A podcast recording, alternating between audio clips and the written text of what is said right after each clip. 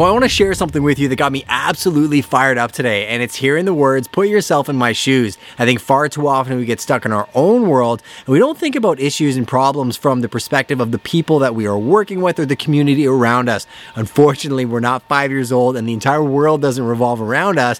And I also think it's a great way to shake things up and get new ideas and create new opportunities. I've always said that changing gears sometimes is all it takes to rock the boat and create activity around around a problem. You know, in the real estate world, quite often, you know, we'll put up a listing on MLS and, you know, go down the typical routes, and quite often we will find buyers that route. But a lot of times you got to go the extra mile and bring your opportunities to people rather than just waiting for them or blaming the market. I have some really great ideas that came forth from this conversation. And again, I wanted to inspire you guys to maybe put yourself in the shoes of the people that you're working with or the people around you and find new creative ways to find opportunity.